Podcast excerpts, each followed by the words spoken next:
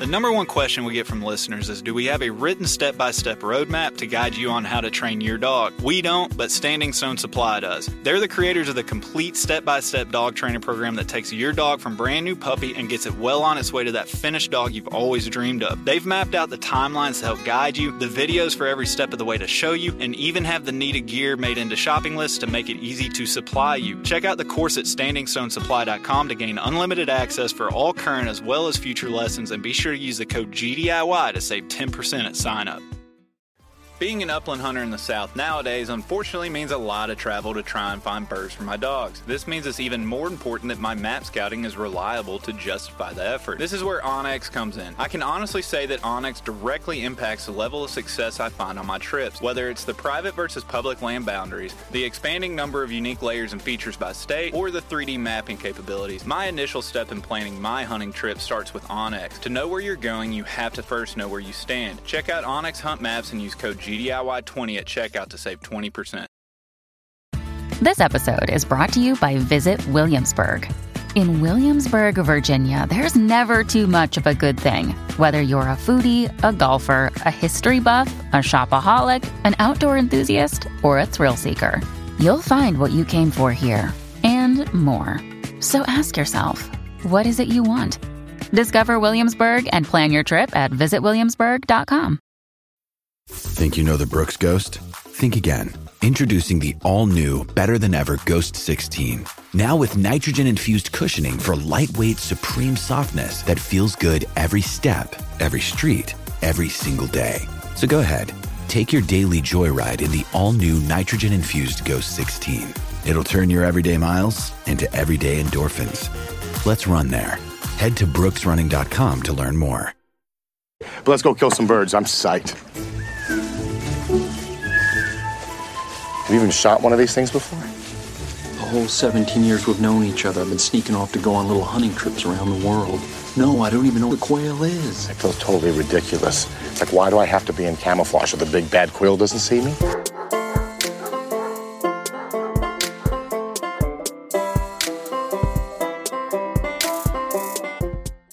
If you're currently in the market for a kennel, then be sure to check out Gunner Kennels. Gunner Kennels is the only kennel that's five star crash rated from the Center for Pet Safety. The double wall rotor molded construction ensures it holds up in all types of weather and conditions. Also, Gunner Kennels has a lifetime warranty. These kennels are built to last a lifetime, and Gunner stands behind that. Gunner also has all the accessories you could need from fan kits to keep them cool, performance and orthopedic pads to help keep them comfortable and ready to go after long travels, and even tie down straps to help ensure there's no worries for the kennel moving or sliding around. So if you need man's best kennel for man's best friend, head on over to gundogityourself.com and click on the Gunner link. Be sure to purchase your kennel, accessories, and even gift cards for holidays and birthdays through our link, and it will go a long way in helping out the podcast. And welcome back to another week of GDIY, everybody. Me and Adam are here. We're going to talk about something a little more fun uh, this week hunting etiquette. That's right. Yeah, I think you guys are going to like this episode. We covered uh, a bunch of topics within the topic of hunting etiquette. It's going to be fun. It's mainly just us griping. Yeah. Uh, but it was fun. Is we, we wanted to, we get a, ask, not a lot, but we, we get a fair amount of questions asking, okay, I'm going hunting tomorrow for the first time with this guy. You know, what do I need to consider? And so uh, a lot of this stuff, it's, it's a lot of, hey, if you've never done this with more, with guys out in the field with their dogs, some good information. Uh, a lot of it's just real common. We put up a social media post, and so we fed off a lot of people's ideas and uh, just picked the most common ones and threw them out there and g- gave our thoughts on it. So some of them are are uh, pretty popular. Some of them are a little more just, I guess, personal choice. Whatever. Like it, it- if you get your feelings hurt, like it's like, oh man, they're talking about me. Well, we aren't talking about you. So sorry. or maybe we are because I went hunting this weekend and uh, was thinking about a lot of these hunting etiquette things as I was out there. So I think, broke, broke a few of the commandments. yeah, I probably did. It's all right. Still had a good time. So uh, yeah, so it's it's a fun episode coming up. But first, we have a little business to tend to. This month's uh, GDIY spotlight was with Canines for Warriors, and they gave us a little swag to give away to one of the patrons of the podcast. And so we did a little drawing earlier tonight, and Sean Ewalt won the uh, giveaway for Canines for Warriors. So we'll be in contact with with you soon, Sean, and uh, get that in the mail. And appreciate you supporting the podcast and portion of our Patreon subscribers goes towards the spotlight of the month. So we have another one coming your way next week, and uh, we'll just surprise you with with that company and another great company to support. Yeah, uh, all you got to do is give us a dollar a month, and then you're eligible for these giveaways. And uh, I'll tell you, your odds are pretty good right now. yeah, yeah. So get on board while you can. Uh, we Yep. will have a bigger giveaway when we get enough subscribers. We we are going to do a big Gunner Kennel giveaway uh, for Patreon once we hit a specific number of subscribers. Right now, we have it set at hundred. We've talked about going down to fifty. Uh, Joe's saying that we need to shoot for the sky and go for 500 subscribers, though. So, yeah, so we we might be waiting a while on that Gunner get, uh, giveaway, but yeah. So check it out, uh, Patreon.com forward slash Gundog yourself. But now that that's out of the way, uh, tell us more about your hunt this weekend. So I went to West Virginia this weekend and hunted uh, with a gentleman that I grew up doing a lot of work for.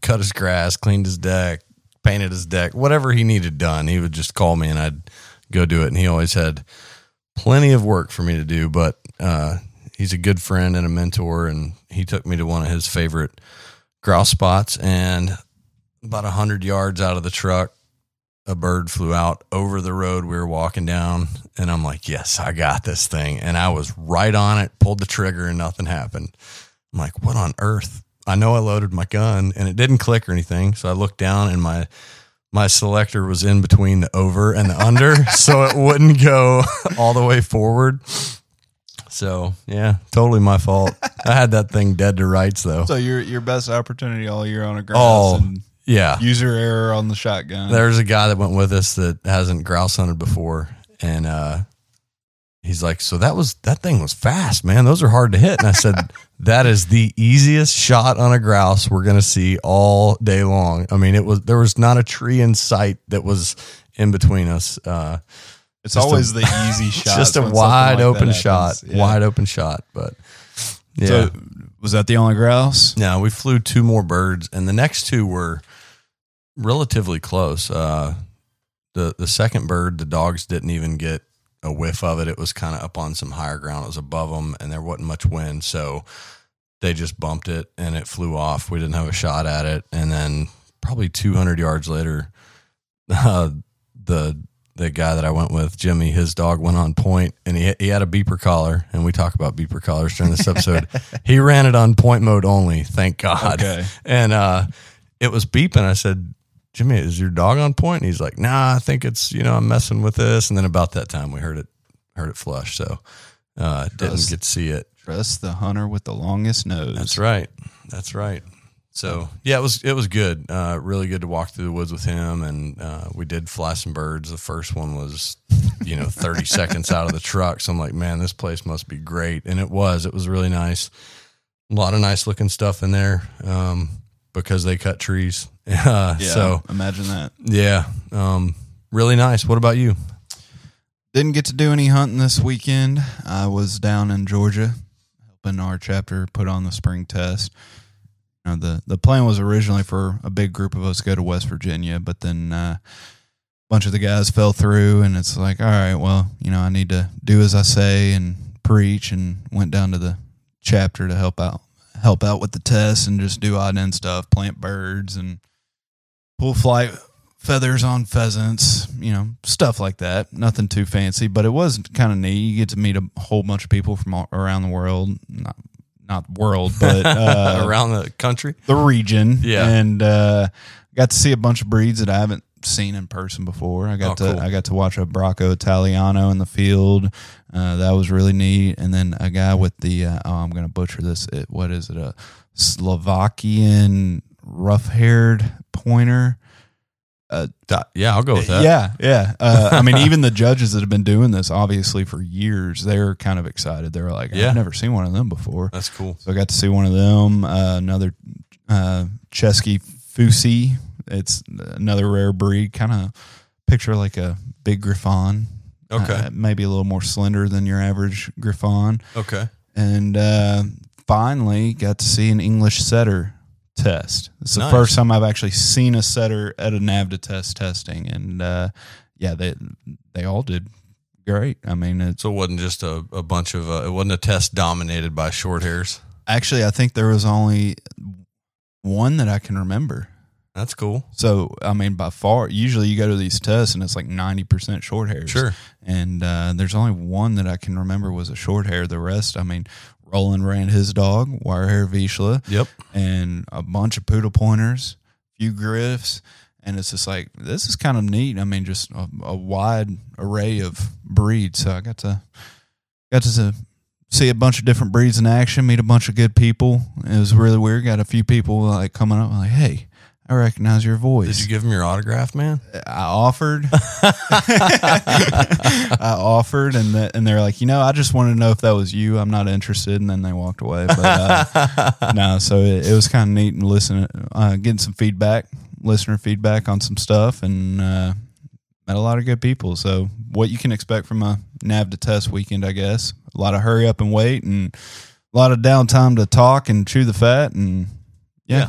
And came back here. So didn't have the opportunity to shoot a grouse like you, but doesn't sound like it really made much of a difference for you anyway. So Yeah, I had the opportunity and I failed, but I'm sure there's plenty of people out there that'll listen to that and go, "Yep, I've done that before," or you know, at least there's there's always something that just uh yeah, it's like the stars have to align on these grouse, you know.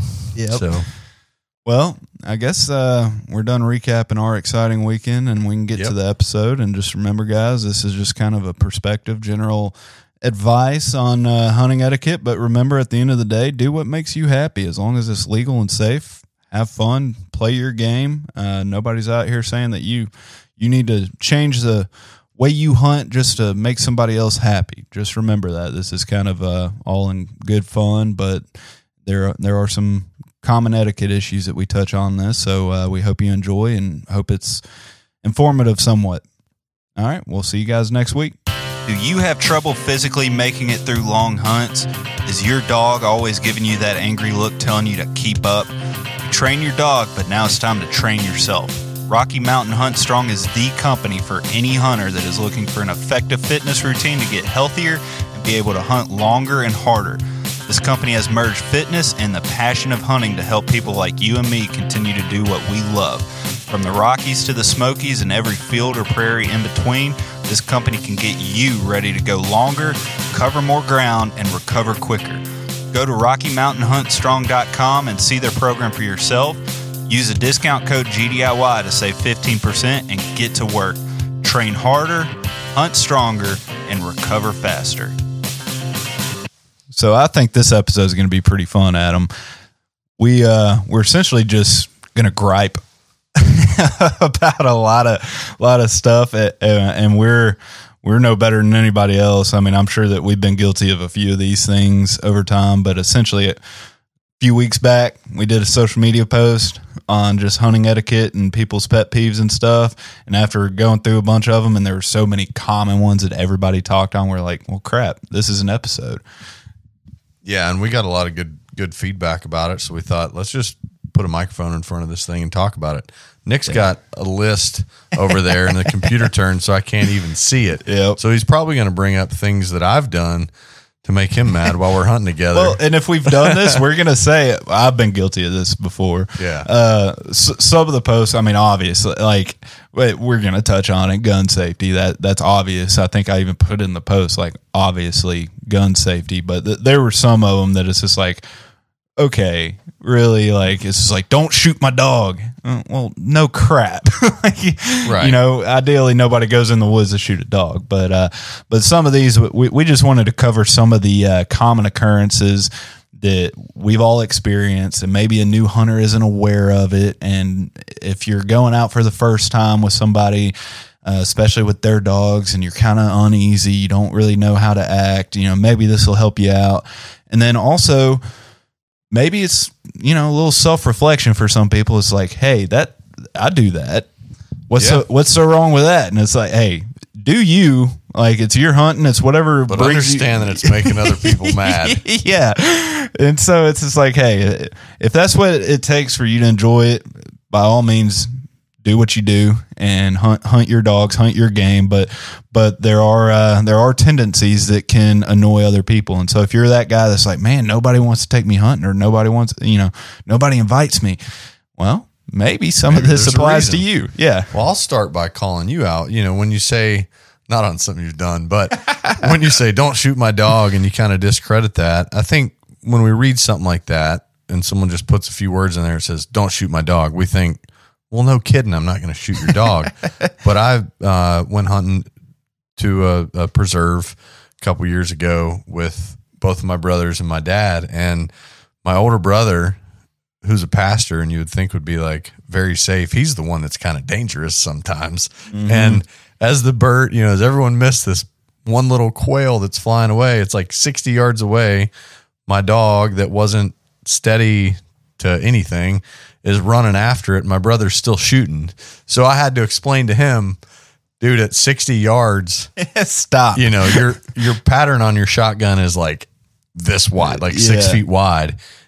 And you might put a pellet or two in my dog. It's not gonna kill it, but you might give my dog the idea that that birds are bad. Like it could Yeah. associate I'm chasing after this bird and I just got a pellet in the tail. Yeah. You know. So that's I think that's what people mean when they're like, Don't shoot my Oh, dog. yeah. There's some more to it. Yeah, yeah, obviously, but Yeah. but it's just funny how many times somebody just don't shoot my dog. It's like Right. check, got Rule it. number one, yes, don't shoot the dog And or so, me. So I think this is going to be a fun episode, and, and we can start going down the list. And I think next week uh, we're going to do training etiquette too. And no, it's not the same thing. Hunting etiquette and training etiquette they're two completely different things. But uh, so yeah, we'll do hunting etiquette this week and training etiquette next week. Yeah, maybe a couple weeks, maybe next week. Uh, we'll surprise you. Yeah. So uh the first one, I'm just going to throw this out here because this was the the most common one. It was all over the place. Don't handle my dog. yeah, I've been guilty of that before. I, think, we all have sometimes, and and for the most part, I agree with it. It's like, hey, it's my dog. We're out hunting. You're not commanding my dog. You're not steering my dog. You're not doing anything. But there are certain cases that I could see. Okay, that's acceptable. Yeah, the first time I went, I think it was the f- first time. No, I'd been hunting with dogs a couple times, but I went uh, hog hunting with dogs. It's been, man, maybe ten years ago, and I was kind of like cheering the dogs on as the, as they're baying this hog. I mean, I wasn't cheering, Yeah. but I'm like, yeah, you know, I'm I'm excited about it. And uh, Jackie's uncle kind of nudged me and was like, hey, stop, stop. Like you don't handle another man's dog, you know? and I kind of felt like, oh man, I don't I don't know what I'm doing. Yeah. But uh yeah, definitely people think that your dog needs encouragement or something. Um I've had people do it if a dog's retrieving something, they're like, Good boy, as the dog's coming back. And I'm like, No, not good boy yet. He's not yet. here. It's not completed. Yeah. Right. So and then and then they're like, Oh, my fault. You know, they feel bad. So Yeah.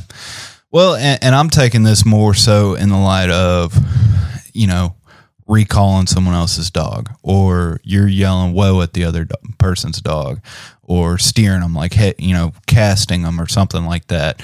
And so, uh, if it's that case and you're just in the woods hunting, it's just like, okay, yeah, leave my dog alone, let it let it work. But if it's a safety issue, if it's about to run on a road or something, and you see a car coming, obviously, I'm not gonna.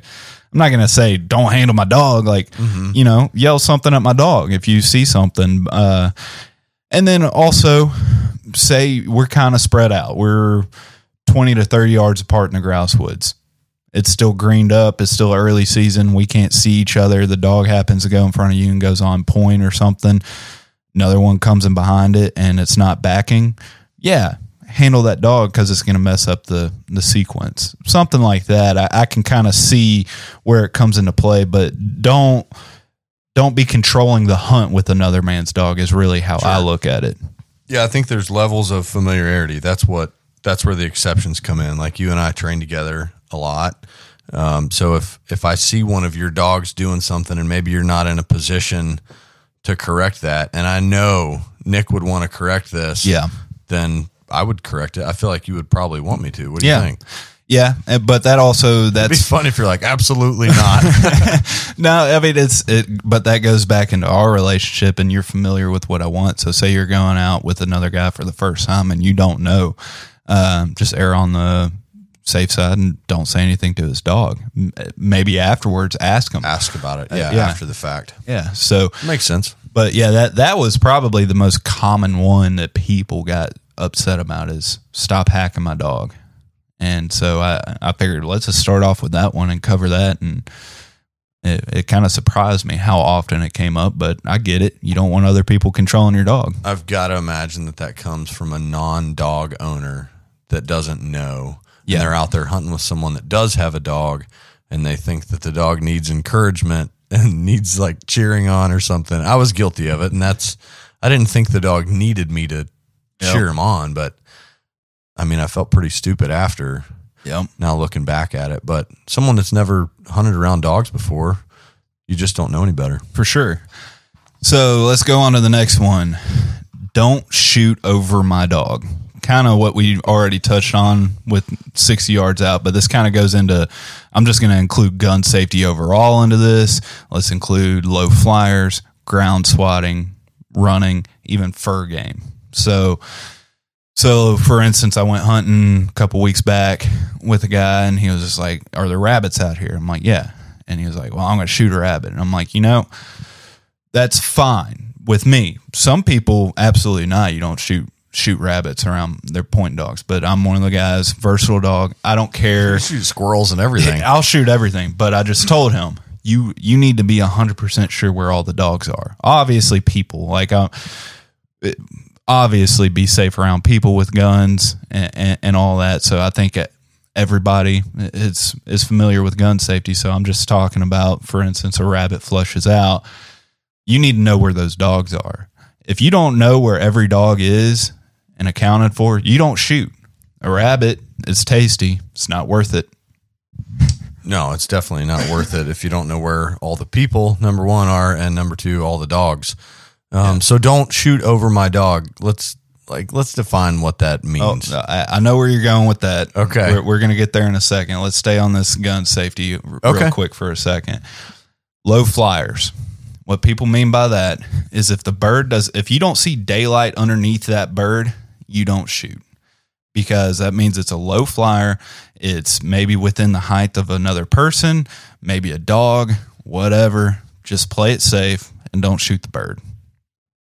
Yeah, fair enough. I think that's usually with pen raised birds. Yeah. Most wild birds are Yeah. not going to be low enough. There's there's Well, certain times sometimes they, could. will. Uh, wild birds usually they're running or they're flushing hard, Right. And uh, but yeah, usually it's pen raised birds on that. But uh, Same but- thing there. Like the rabbit's not worth it. Neither Yeah. is the bird. If it's when in doubt, don't don't pull the trigger. exactly, and uh, that also like we are just talking about wild birds, ground swatting and runners, kind of the same thing a little bit.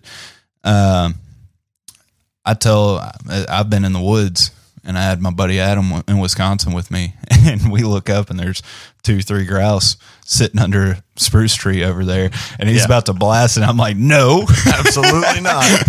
no, and he looks at me like, why not? I'm like, do not ground swat that bird with my dogs in the area.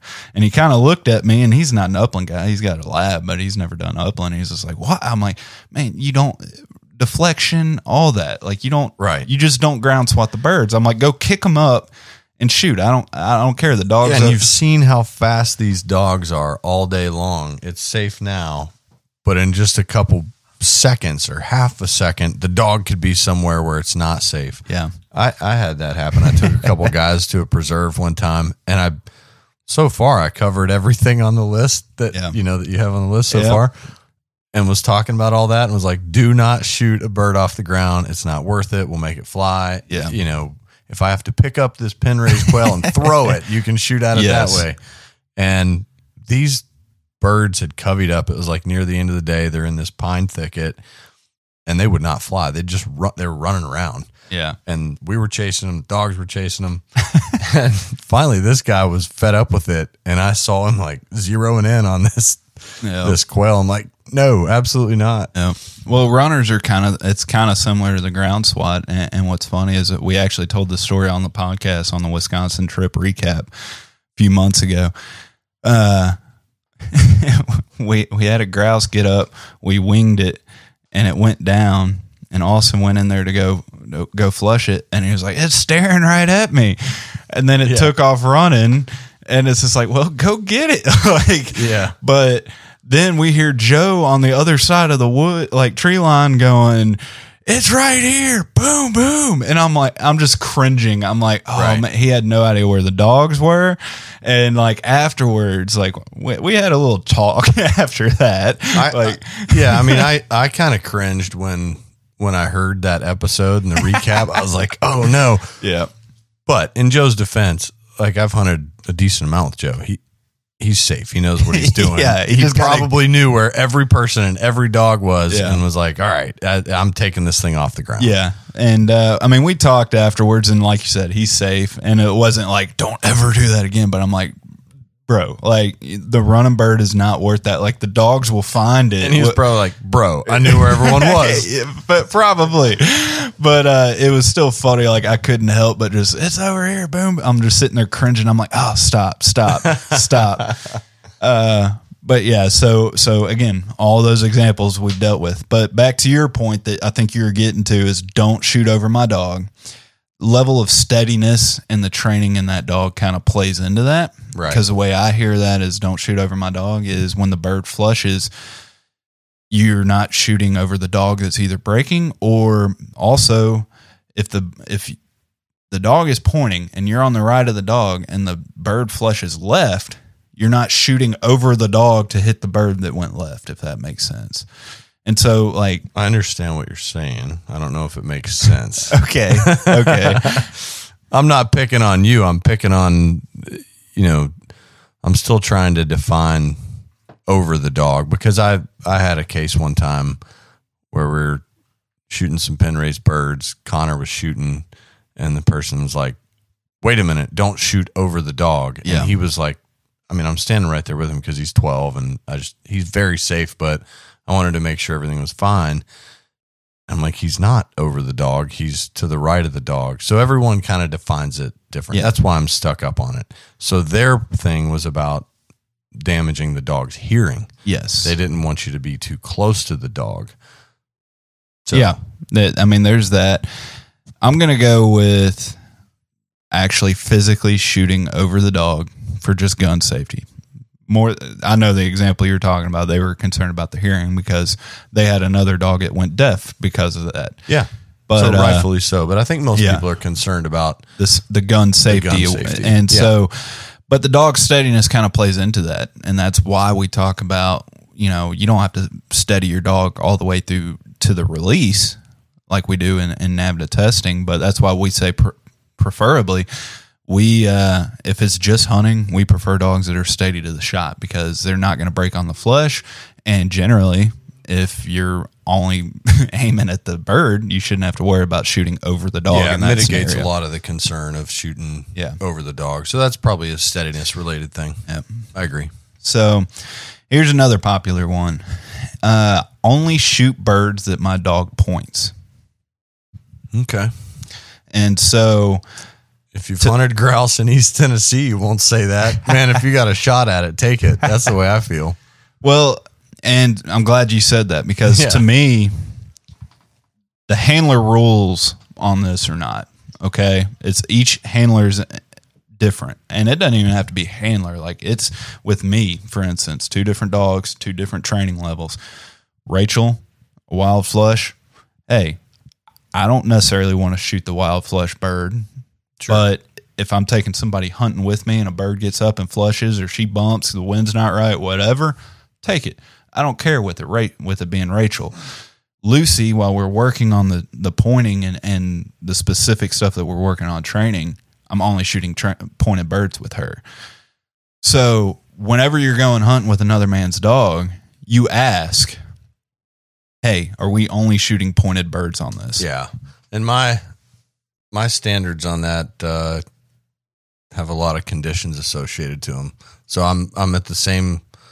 Well, you're you're further ahead in training Lucy than I am Mitchell, but I mean, yeah, East Tennessee this year, I'm like, I'm shooting a grouse if I have a chance. Yeah. But if we were in Wisconsin for a week, I'd probably say I'm only going to shoot pointed birds Yes. because I'm going to have more opportunities. Yeah. Um, you know, it, so so that's really what determines my standards. And some people hear that and they're probably like, "Well, you've got to have a standard and stick to it." Okay. If I shoot one bird in East Tennessee over my dog that he When you see one, when you see one bird in four years, right? yeah, So if I shoot one that he didn't handle perfectly, it's not like that's it, man. You've ruined steadiness. like it's not a problem. I'll get a couple pen raised birds and, And clean it. that right up. Yeah. yeah. But if you continually do it, you will teach the dog that it doesn't have to do that.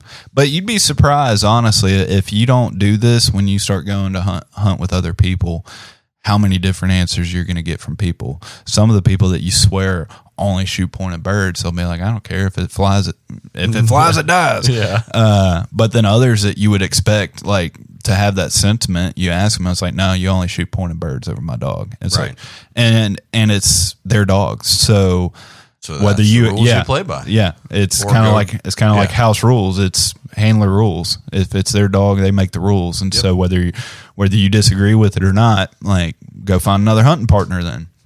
And so that that's a pretty common one right there that I always ask people when I'm hunting with their other dogs. Even when I have my dogs on the ground and we're hunting as a group I still ask. Okay. So how's that work when you go to hunt with someone? You've got Lucy out, and you Mhm. say, "Hey, man, do you just want to shoot pointed birds?" And they, oh, absolutely, I'm only shooting pointed birds. Or, or, or uh, let's take it the other way. They're gonna shoot. They're gonna say, if it flies, it dies, and you've got Lucy out. What do you do then? I don't take Lucy out with them Okay. Uh, I mean, honestly, like uh, I don't know if you've noticed. Usually, I'm one of the last ones to make up my mind on which dog I'm running because I'm You want to see what especially everyone else uh, is yeah, playing by. especially in our group. And this is going to get into another point that we're going into next. So it's like I want to know what the other dogs and goals are that's going down, and then I'll make my decision on which dog I'm running. But in our group, everybody else really only has one dog, so I'm really the only one making a decision, and I, and I know where everybody's at. But when we went hunting with bluegrass uplanders, there's so many people in the group that I was just like, all right, who we're running with, and I'm like, okay, I'm going to run that one with that one, and so on and so forth. Yep. So I actually do put thought into what you just said. So it's this kind of preconceived planning. Yeah. So to get into that next point, or actually, no, that one's coming down later. This one is know your dog's temperament around other dogs. I had uh, the gentleman I talked to this morning that I grew up doing a lot of work for.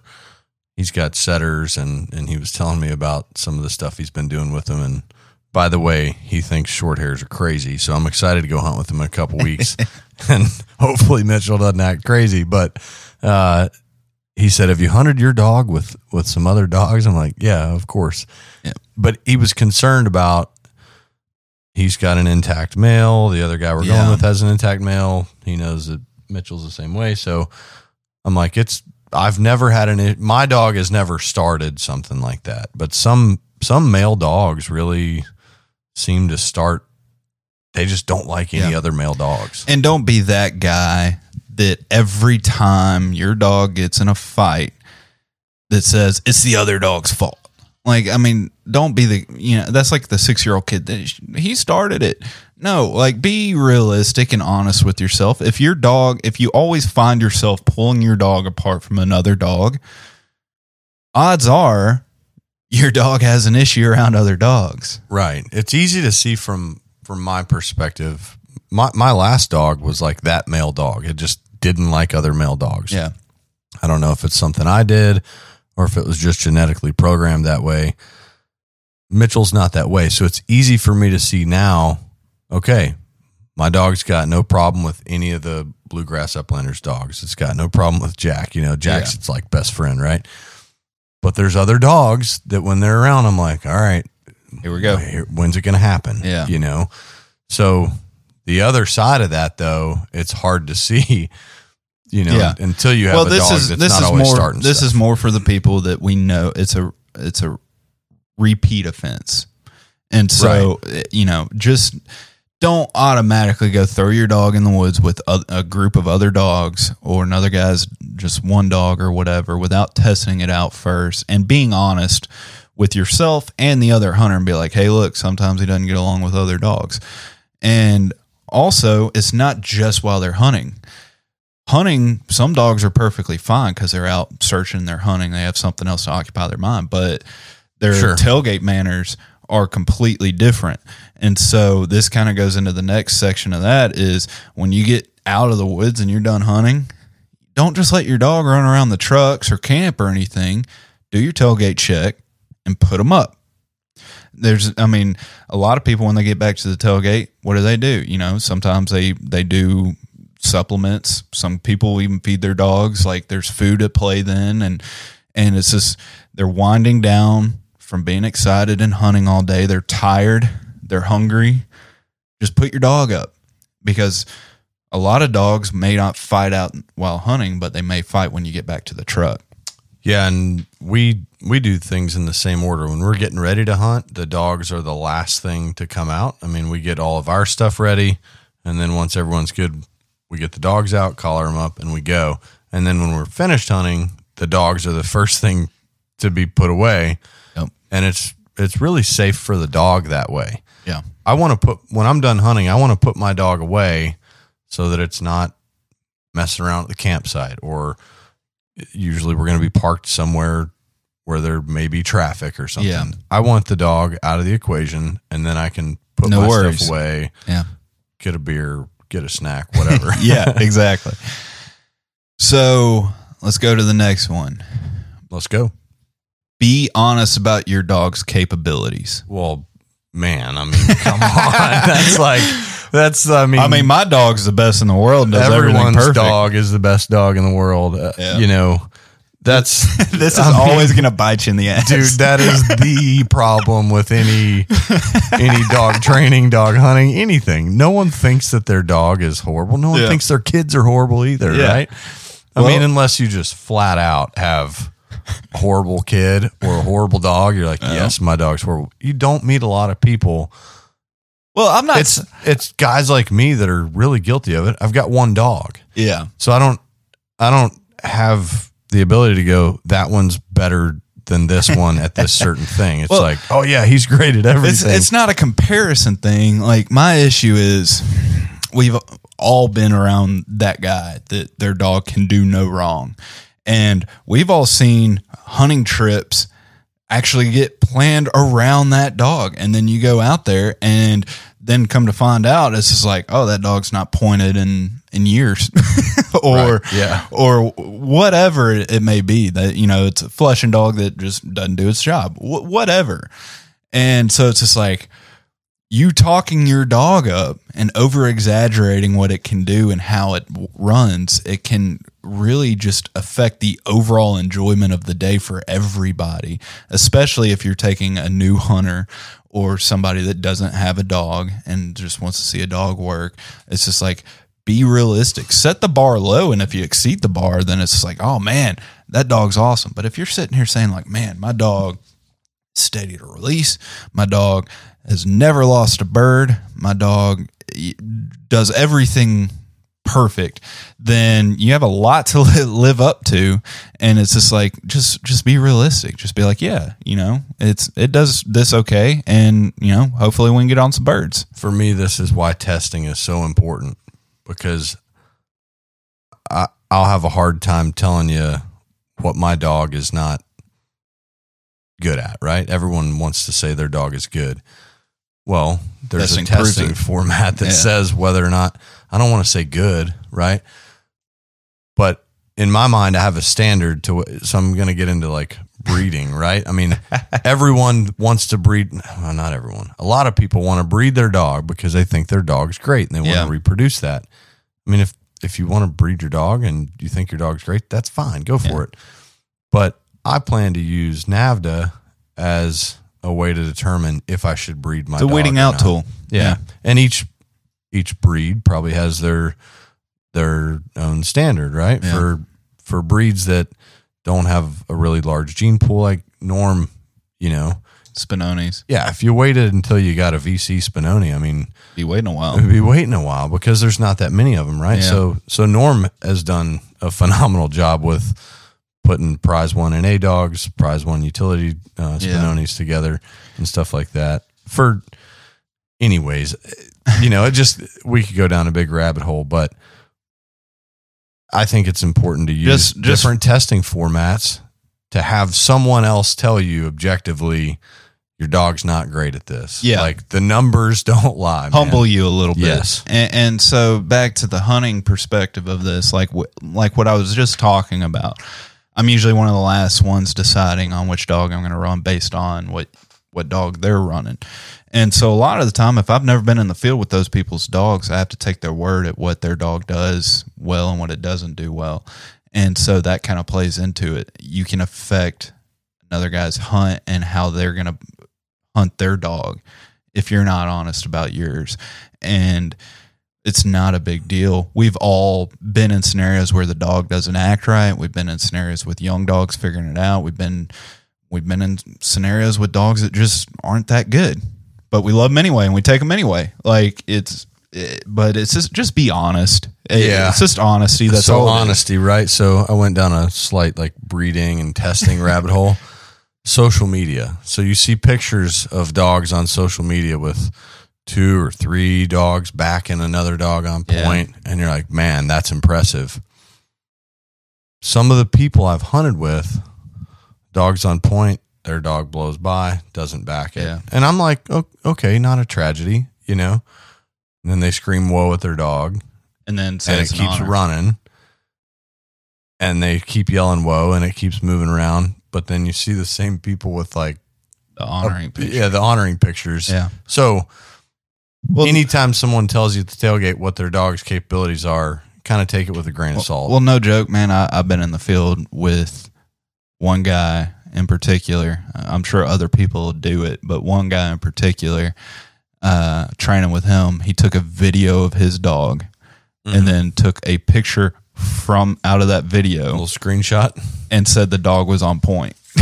oh man so I mean, it's just like, all right, like Yeah. he just, I don't know. It, it's honesty. Just be honest. If you're honest, then you don't have anything to worry about. But you create Yeah. this huge big picture of how perfect your dog is. Guess what? You only have downhill to go. yep that's right So uh, let's move on to the next one. Uh, don't outpace my dog. And I like this one. I do. i do too i just kind of like Yeah. turned my head and raised my Well, eyebrows like yeah please don't because if you start walking fast my dog's going to start hunting faster and depending on the cover i might want to slow down and you know cover it more thoroughly. Also, the just the endurance of the dog too, and then I mean we. I don't care how important it is. Everybody's been a little guilty to it uh, of this every now and again because they'll just space out. You know, you're in the middle of the woods, you start thinking, and you hadn't come across a bird contact in a while. you just start getting it You, you just start, Yeah. you just start humping it. You start eating that hill. It's just like Yeah. whatever, and it's then you look down. It's like, man, I need to slow down. like, just don't outpace the dog. Let the dog work. Let it cover the ground. Let it cover the cover, Yeah. and and be good to go. yeah it's frustrating for me when i'm hunting with someone and this is exactly what this point's talking about i think and they're like two steps ahead of me the whole time Yeah, if if I'm the only person out there with a dog, I feel like I should be the one controlling the direction and the pace. yeah. Yep. So So I think that one was pretty easy, and we both agree with that one. Uh, next one, I don't know on this one. I can kind of see the point on this. Hear your thoughts on it. The pointing dog gets the retrieve. And this could work for flushers also. But essentially, rephrase it to the dog that finds the bird gets the retrieve. yeah, I mean, my initial thought is like, well, heck yeah, it does, because that's kind of standard standard practice. The dog pointed it; it also gets the retrieve. But why have we conditioned ourselves to think that way? What do you think? Well, to me, it depends on the steadiness and training level again. If you don't have a a bunch of finished dogs that are trained to release, I mean, you're talking about all the dogs have to be trained to release on that. Because I mean, how else are you going to control it? I mean, I guess you can whoa or stay or or whatever after that, but it's like Go up and hold their collar. Y- yeah, Yeah, I I, guess. Uh, so I mean, it's like I I enjoy the sentiment of it. It's like that dog did the work. It found the bird. It gets the retrieve. I, I kind of like that just on the face of it.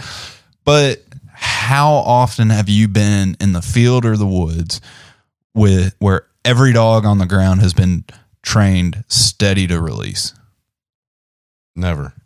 Exactly. So, I mean, unless you just you're wanting to hear a bunch of people yell at their dogs, "Whoa, stay" or whatever, how are you really going to enforce that? Here's the question: Is it is it for the dog or is it for the handler that that dog gets the retrieve? Oh, that's for the handler for sure.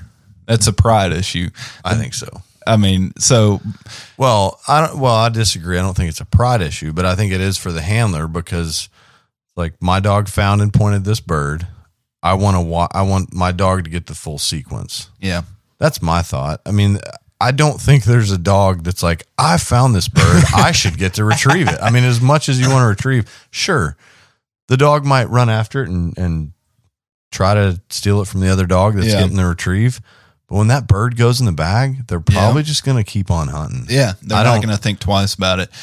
But that that's my deal. Is like, yeah, I, I enjoyed the thought behind it. Like, Yeah. it, they find it, they get get to retrieve it.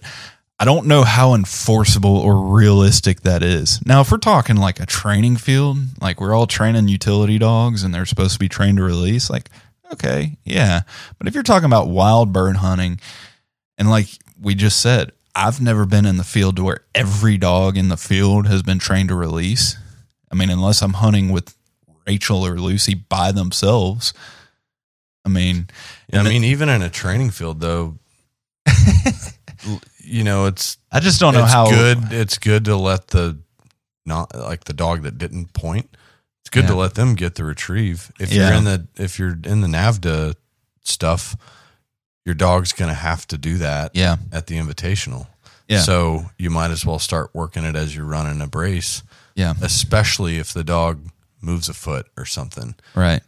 Uh, training, uh, yeah, okay, that's what we're doing. We're training that. Uh, that makes sense.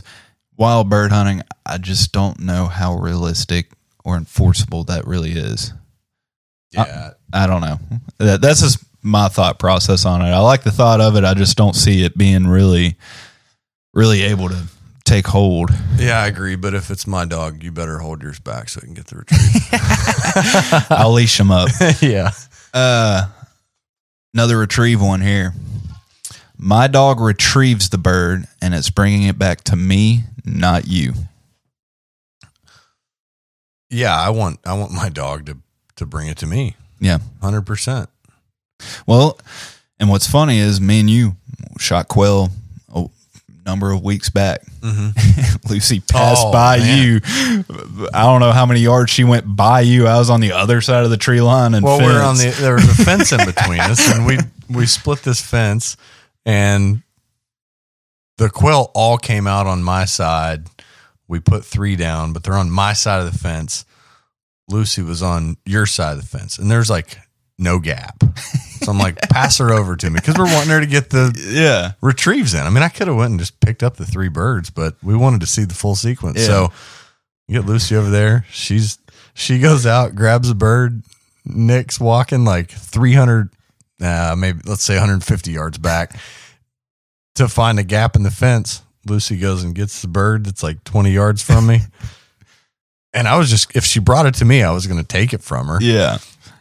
but I wasn't going to try to get her to bring it to me. She ran past me and 150 yards back to where Nick was And just waited on me. Yeah, Yep. and then waited for him. Yep. And then came flying right back past me to another get one. the next one. it was pretty cool. Well, and and also uh, went grouse hunting with Jason. Jason doesn't have dogs. He's not familiar with dogs. That was first or second day out with dogs, Yeah. and finally shoot the Tennessee unicorn. And uh, this, the second one, the one he shot, he shoots it. She goes up there and retrieves, and I'm trying to get out. I'm trying to get up this ridge to get up on the trail that he's on because I know what she's going to do. She's going to go grab the bird, and she's not giving it to him. And sure enough, I'm trying to get up there and I look up and she's on the edge and he didn't know and I didn't think to tell him before this, but by the time I finally made it up, I get up there and he's just trying to wrestle this bird away from her. And she's like, What are you doing? No. And uh, so he, he lost the tail fan because of it. And I, I, I told him afterwards, I'm like, she's only bringing that bird back to me. Like me personally, like I'm, hey, get the bird. And then I actually showed him like, hey, this is how you release the bird from her. Right. Like he wasn't giving a command or anything. He was just trying to pull the bird out out of her mouth. Well, it go even if you And- show him that, it goes Yeah. back to the don't handle my dog. Yeah. So- but he didn't know. He's not a dog No, guy. no, and so. I, I wasn't upset or anything. But there's two examples right there in the past two months of the dog is going to bring back the bird usually to the person that handles her and trained her to retrieve and everything. Uh, but I don't know. Are you going to get upset at somebody? Like, say you're on the other side of the fence. Like, are you going to say, don't call my dog or try to get that bird? No, I think I, I wouldn't mind if if Yeah. the dog. Uh, if you and I are right there together and the dog took the bird to you, I wouldn't be upset with you. You'd be upset with the dog. I'd be upset with the dog. Like, hey, Yeah. wrong guy, bring it over here. Um, and then I, if I saw it about to unfold, I'd probably tell you, and you you would know. Like, I'm not taking this. Adam's right here next to me. Um, but yeah, I mean, in a hunting situation, again, I'm kind of thinking of training. Like, so when we're out training and guys are shooting birds for my dog, and I'm just handling the dog, I actually want them once the dog passes to take a step back behind me so that the dog brings the bird to me Yeah. and not to someone else. Yeah. Well, I mean, during the test, the gunners, the good gunners, they know Should to turn their back behind the handler. Yeah, they usually uh, at least turn turn their back to the dog. that s- s- Try and get behind the handler if they can. Um, I'd rather them be behind me, like Yeah. not right behind me, Yeah. but like off to the side and a couple steps you stand out behind, to yeah. so that I stand out. Turning their back, I don't know if I like that because. I mean, I've read things before that are like to get the dog to come to you, turn your Turn back, from it. Yeah, So, if that theory is correct, which I I do believe in that theory, a I was about bit, to with say, the little puppy, yeah. it doesn't necessarily make sense for the gunner to turn their back because the dog Yeah. might be like, "Oh, what's going on over there?" yeah, So, Well- I know that's training. Yeah. we're supposed to be talking about hunting. But, yeah. We'll get to training later. Yeah, I know. Uh, so yeah, uh, that I'm gonna chalk that one up, kind of like only shoot pointed birds. Just talk to the dog owner beforehand. But down here in Tennessee, we don't have to worry about that too much. We don't have too many retrieving opportunities on wild birds. so Yeah, uh, next one where this is gonna kind of go into more people focus. You know, everything's already been it's kind of included the dog a lot, so this is gonna be just more focus on people. Uh, be quiet. This is a big one for me. Like this is this is one of my top pet peeves when I'm hunting with people, especially new people, is the people that are constantly making noise. I don't mind a little talk here and there. I don't mind taking a break here and there. But if you're constantly hacking at your dog, if you're constantly Oh, yeah. yelling and recalling your dog, you know, Okay, I thought you were talking about having conversation. That's one thing I love about upland hunting and waterfowl hunting is you're able to have a conversation. Yeah. And, and maybe you're going to scare some grouse away in the process, but that's you part. know, that's I- part of it. I, I want to have a conversation as we walk through the woods.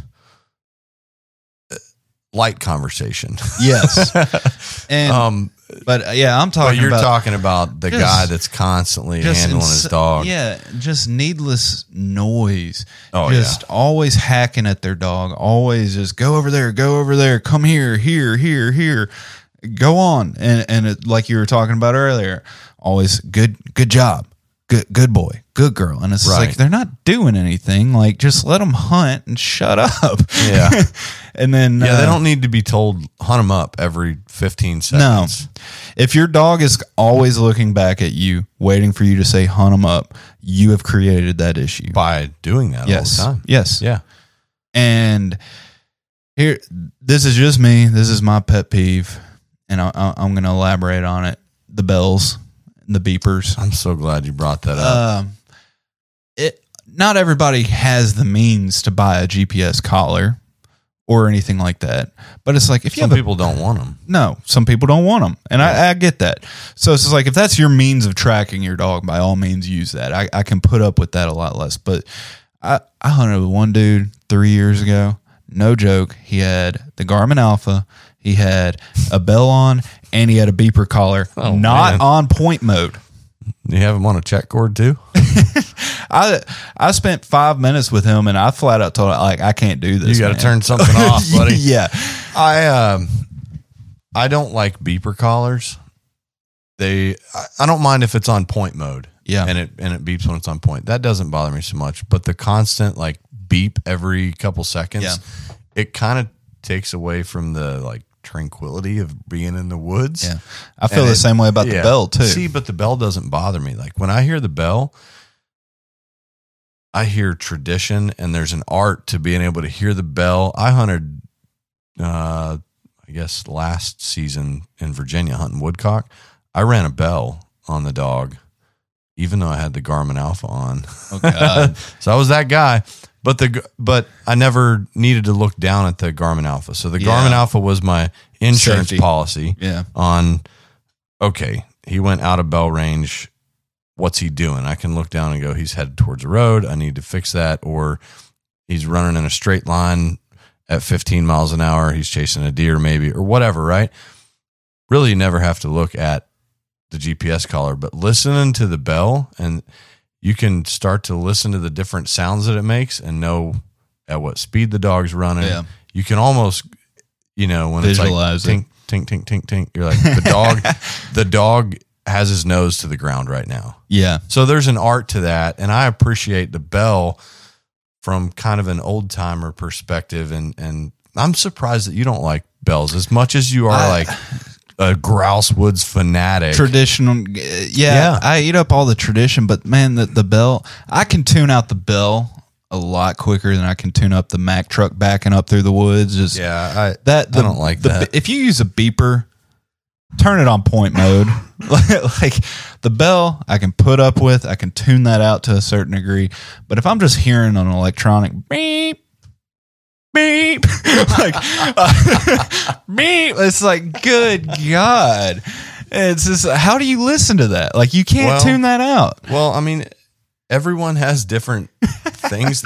I don't personally, I don't like the beeper either, but Yeah. there are a lot of people that'll hear that and say, "Dude, what's the big deal about the beeper?" Yeah. like GPS collars, you know. Yeah. So you don't like it, but it's not wrong. No, it's it's not. it's just not what you prefer.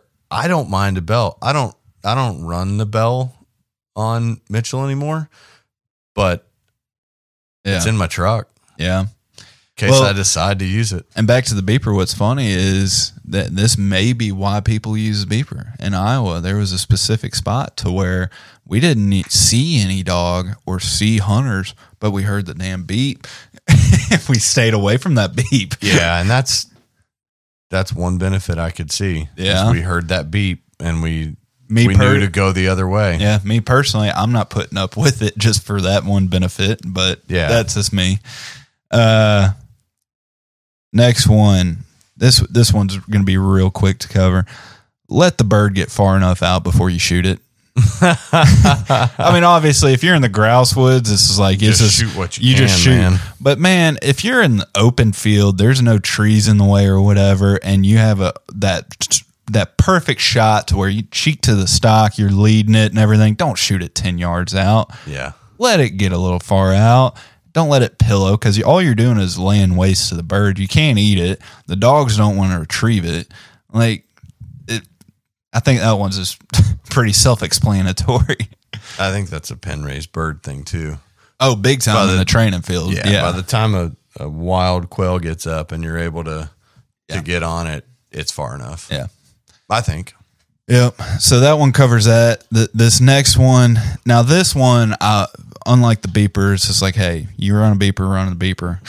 I I personally despise it, but you're gonna do you. Like I'm not gonna just leave the woods because you do that.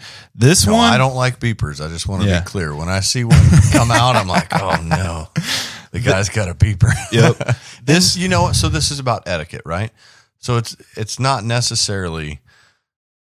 Well, we've already shared what we like and don't like. Proper etiquette, though, is to say, I usually run a beeper on my dog. Yes. Do you mind? Yes. I usually run a bell on my dog. What's your preference? Yeah. You know, No going in. Realistic realistic and expectations. if you're just gonna run it either way, then Yeah. don't ask. yeah, there you go. So, uh, unlike that one, to where it's just like, okay, I'll put up with it. Like that's what you do. That's what you do. This one, this is the one annoys the crap out of me, and I, I literally, I have my buddy Adam again. I've gotten onto him, and I'm like, get over it, you big baby.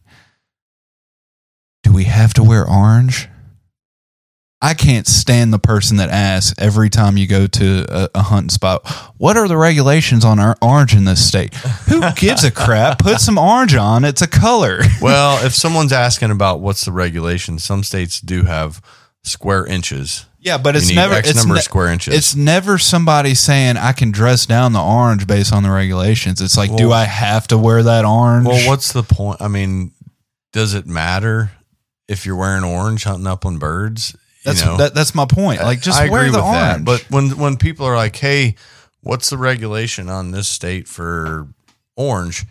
Um, yeah, if it's some states are just you have to have an article of orange on. Okay, well, I might not wear an orange hat. I might want to wear a Orange beanie vest. that's not orange, and I'll only wear my vest. But if it's like you've got to have X number square inches of orange, then I'm going to wear my vest, my shirt that has orange on the sleeves, and an orange hat, so Yeah. I make sure I've got enough orange on. I mean, my main thing is like it's a freaking color. I don't care if you hate UT or Texas or whatever. Just Yeah. wear the freaking orange. It's safety. helps me see you. Like, I mean, it's it's it's stupid. Like I, Well- every time somebody says that, I'm like, just put an orange hat on and go out in the field and hunt. yeah, you're pretty passionate about it. I definitely want the other people that I'm hunting or training with to have orange on for Yeah. their own safety. yes, I don't want to shoot someone. and this may So- this may go back to where I've literally I've driven out to a place with a guy before who didn't have orange, and Oh, so I we- got you covered. We I've got to like go six dri- orange hats in my truck. and we have to drive back to get orange. It's like you're going hunting. How do you not have orange in the truck? well, I hate wearing orange. Why? Like it's not a fashion Yeah. statement. You're going Yeah. hunting. so that's that's a big pet peeve of mine. Like I can tell. Yeah, I, I get passionate about that. Just wear the freaking orange. Yeah, I don't think it's a big deal. I mean, most of the most of the gear that you buy for upland hunting, anyways, is going to have orange. on it. Yeah. Yeah. So, all right. Uh, next one. Don't skip ahead in the field. Okay. What do you mean? Um, you see, doesn't even have to be in your group. You see someone else hunting a s- specific direction in a field. You're gonna bomb rush them to get out in front of them. Hmm. Yeah, we're You're trying talking. to skip the, skip in line. this is where etiquette becomes important. I mean, if you know that they're going to get to that good spot before you are and you speed up, I mean, yeah, it's just going to create problems. Yeah. Chances are you're going to not be that far ahead of them, anyways. Yeah. And they're just going to be in the way, and you're probably not going to be productive in that spot. So, yeah, I mean, someone's got to be the grown up and head Yeah. in the other direction. To me, this is real simple. If you can honestly think about what you're doing and ask yourself, would I be mad if somebody did this to me? Then don't do it. That's really easy. I agree that it's simple because we're sitting inside in jeans and a t-shirt right now. but on a, you know, when all week we've been talking about we're going to this place, we've been, you know, we've shared the grid coordinate with each other. We're doing some map scouting. On Friday night, we're talking about it. On Saturday, we show up. We don't see any other trucks there. We get there. Like, there's a lot that goes into it, right? Yeah. and then we see that other person, it's not so simple then to go, yeah, we just go the other way. Yeah. Like we've been thinking about this all week. Yeah. That's where it's not simple. but it's public land. It's Yeah. you know, it's just that that's the way I look at it. It's like, all right, if I was headed that way and somebody skipped me, would I be pissed off? Yeah. So I'm not going to do it. Somebody else does it jeopardize where I wanted to hunt? Sure. But I mean, heck, we saw in Iowa, we hunted behind multiple people that just covered the ground that we like, they just finished and then we went and found birds in. So wait till they get done, whatever. So I don't see it being as much of a problem with upland hunting because you're covering so much ground. Yeah. So if there's one little patch of cover that someone else is going to beat me to, it's it's very easy for us to go, yeah, whatever. Yeah. Let's move on. Deer hunting, duck, Duck hunting. hunting. Oh man, someone hunting, beat you to that spot, bless, and yeah. it's. I mean, you've been again. You've been talking about it all week. You planned for it. You probably got to the boat ramp at some ridiculous time in the morning, Yeah. and then someone's there.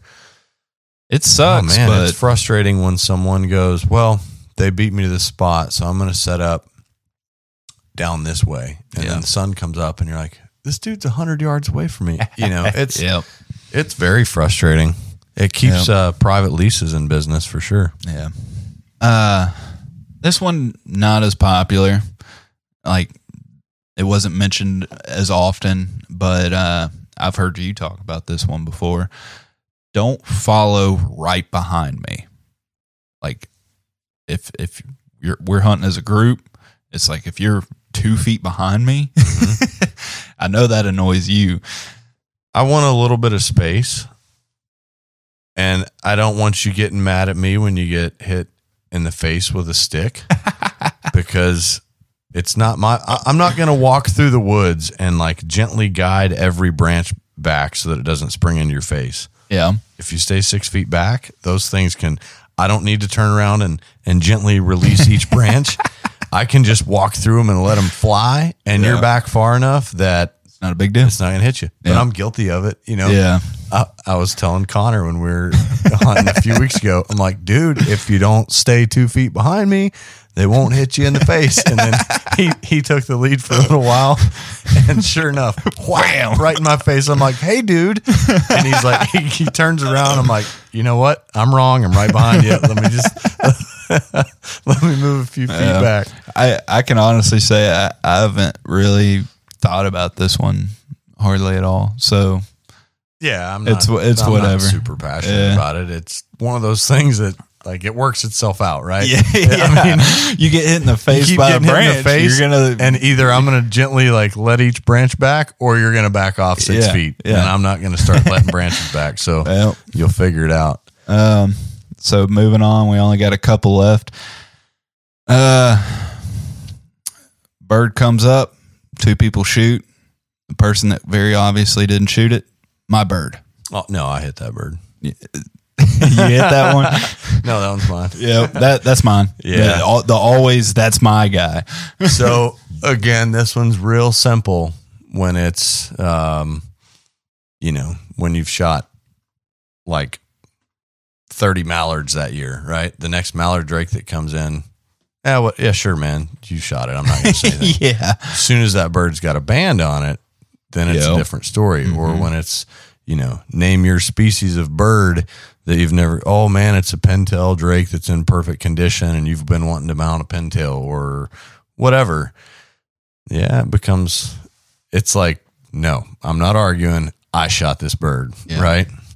So it's, uh, it's simple. yeah. There there are some cases you have multiple guns pulling on the same bird. There are Mhm. some cases, and we've seen it to where it's just like both people shot at the same time, and it's Yeah. just like, what are you are you going to cut the bird in half and give it to each one? Right. But majority of the time, if you really s- slow it down, play it back in your head, you know who shot the bird. Okay, if you shoot and then afterwards another shot goes down, it's like you know which shot took it down. It sometimes it is hard to tell. Sometimes, yeah. with experience, uh, the best way I've seen this solved, I was duck hunting in Louisiana this year with Connor, and he's 12. So, of course, every, at first he's like, oh man, I missed that. I missed that. Well, then when he finally connected with one, every duck that dropped after Is. that was, I killed my first pintail, killed my first canvasback. You know, look at this green wing teal. I mean, he's just like, I killed that, I killed that, I killed that. And he's, the guys knew. They're Yeah. like, okay, he's a young kid that's excited about it. be- We've all been there before. And uh guy we're hunting with goes, Well, Connor, I guess you're limited out on pintails, man. Don't shoot any more of those. Yep. He goes, Well, I mean, I don't really know if I hit that thing. or not." We're like, Yeah, you "Oh, know, truth yeah. comes out, buddy. You want to keep shooting. Well, I mean, I, and what's sad is when the experienced hunter is the that's mine guy. Yeah. And so, I mean, we went on one trip a few years back, and uh, I, I didn't even have a gun in my hand this time, and and we are having a rough go of it. We hadn't hadn't had too much success yet, and we went out with a guy who's got all the opportunity in the world, experienced hunter, more pheasant tails hanging on the wall than anyone else, and Austin is out out there. Bird gets up. I'm watching from the truck, like I'm it. I'm not even out there. Right. I see the rooster come up. I see Austin shoot, or I actually see the other guy shoot. He completely whiffed. Like another five seconds passes. Austin shoots. It goes down.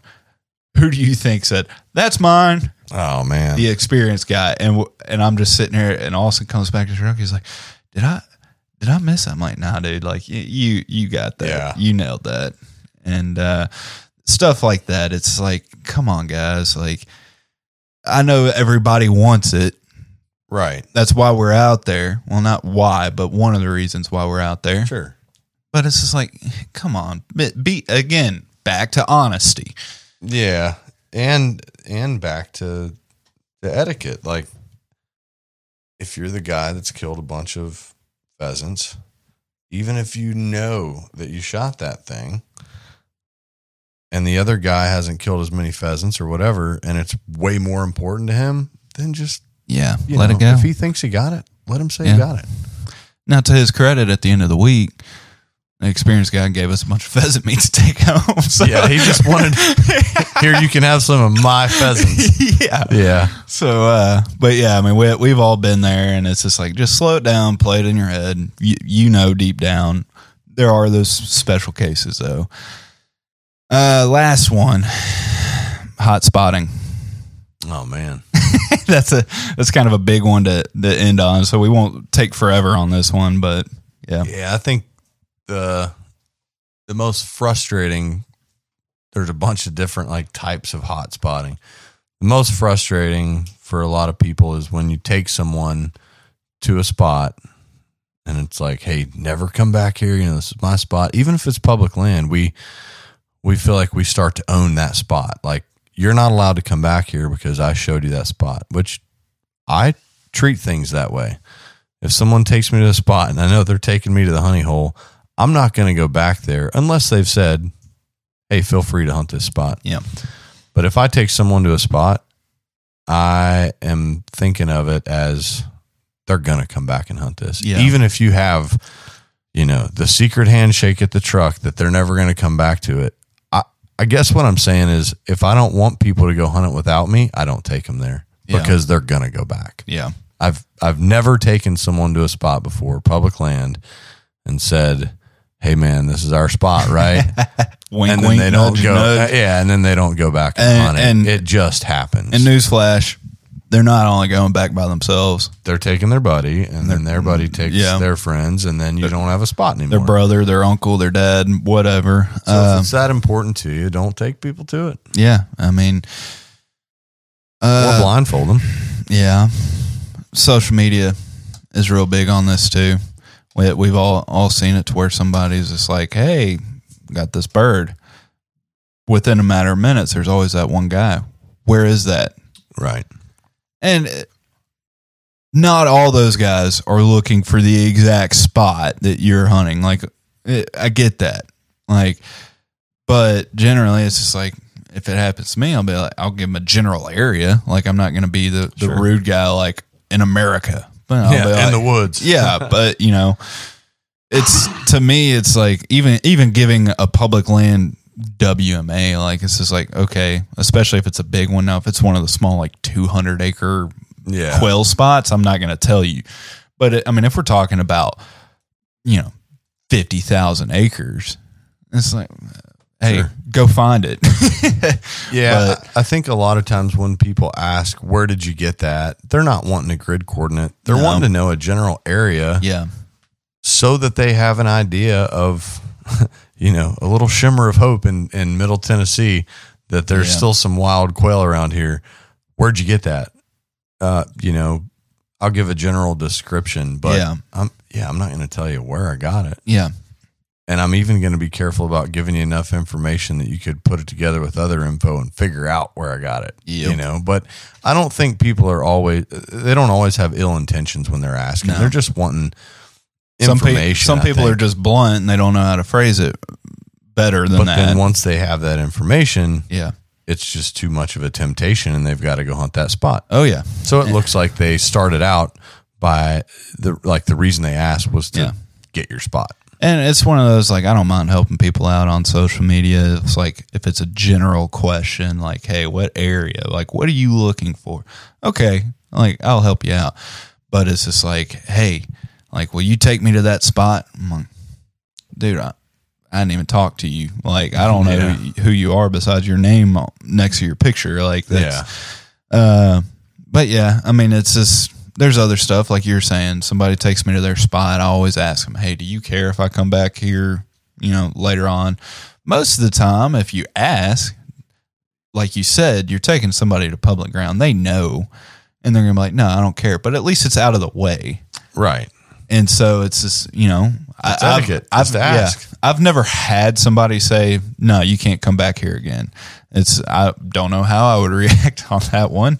Like I'm not going to be like, Yeah. "Well, screw you, dude." Well, but uh, I mean, it's, I haven't been in that position yet. that's basic etiquette, right? yeah, I come into your house one time and you say, Here, you want some of this whiskey? Well, if I Yeah. go back and immediately fill my glass, you might be like, Dude, you know, Joe. offer offer offer me another one and then you're probably going to say help yourself. Yeah, you know? And then yeah that probably means the next time i come over i'm probably just going yep, straight to your bottle. Yeah, without asking. Yep. you told me last time help myself. Help you- It- but exactly. the same the, the same example applies right? Like Yep. it's rude to just assume that you can just keep going back until you're told. Yeah, yeah, you can keep going back. Well- but once I offer someone, you know, a drink, I'm going to assume that they're going to keep going back. Just like when I take someone to a hunting spot, I'm going to assume that they're going to keep going back. yeah. And uh, another quick caveat on this: if somebody's nice enough to take you to a spot, don't keep hammering them for more spots. Yeah. Don't be like Dave Chappelle on that crack episode, like, "Hey man, you got any more of them hot spots?" Like, you, you know, just Yeah. just be grateful that they took you. Be grateful they showed you a spot, helped you out a little bit. If they invite you again later, go, but don't And always be like, "Hey spot man." into your rotation. Don't go back there all the time yeah, yeah, because then you ruin it for everyone. You wear it out. exactly. So that's that's my whole list. You got anything that pops up in your head that we haven't covered? No, I think we covered just about everything. Really. Yeah, enough gripes. Oh, there's more out there, but we covered a bunch. yeah. All right. Well, uh, if you don't have anything else, then I guess we'll wrap this up and uh, we'll think about what we want to gripe about n- next week or in a couple weeks about training etiquette. And you guys can look forward to that. And yeah, if you have any ideas, shoot us an email. Let us know. Sounds good. See you guys next week. Have a good one. Thank you for listening to GDIY. If you enjoy this podcast, please remember to take a moment to rate, review, and share with a friend. Also, be sure to follow us on Facebook and Instagram under Gundog It Yourself. If you really enjoy this podcast and would like to contribute even more to future content, please check out our Patreon at patreon.com forward slash Gundog It Yourself. Thanks again and happy hunting. Everyone seems to have the same questions or concerns when they start trying to decide which kennel to purchase for their vehicle. Perhaps it's time to stop asking all the questions and just design the perfect setup that meets your exact needs. B Pro Kennel specializes in designing and fabricating custom premier dog boxes handcrafted right here in the USA from high grade, lightweight aluminum. They'll get you set up with the size dimensions, lighting, storage, battery boxes with solar charging, and anything else you can dream of. Stop stressing over buying the wrong setup just have to replace it again in a year. Go ahead and check out bprokennels.com and get exactly what you want. If you're considering changing your dog's food soon, then be sure to check out Eukanuba Pro Performance. Their science backed formulas are designed to take your dog to the next level of performance. They also now have the new puppy formula to help your pup start strong and live active. When looking at all the different food options, remember Eukanuba to help power their ultimate performance. Hey, what's going on, everybody? It's Bob from Lone Ducks Gun Dog Chronicles podcast. I hope you just enjoyed the episode you just listened to. And if you did, I think you'll enjoy hopping on ours. We've got professional retriever trainers and upland bird dog trainers from across the country and world sharing their tips and tricks and great stories to help you and your dog get ready for the season. We'll see you there.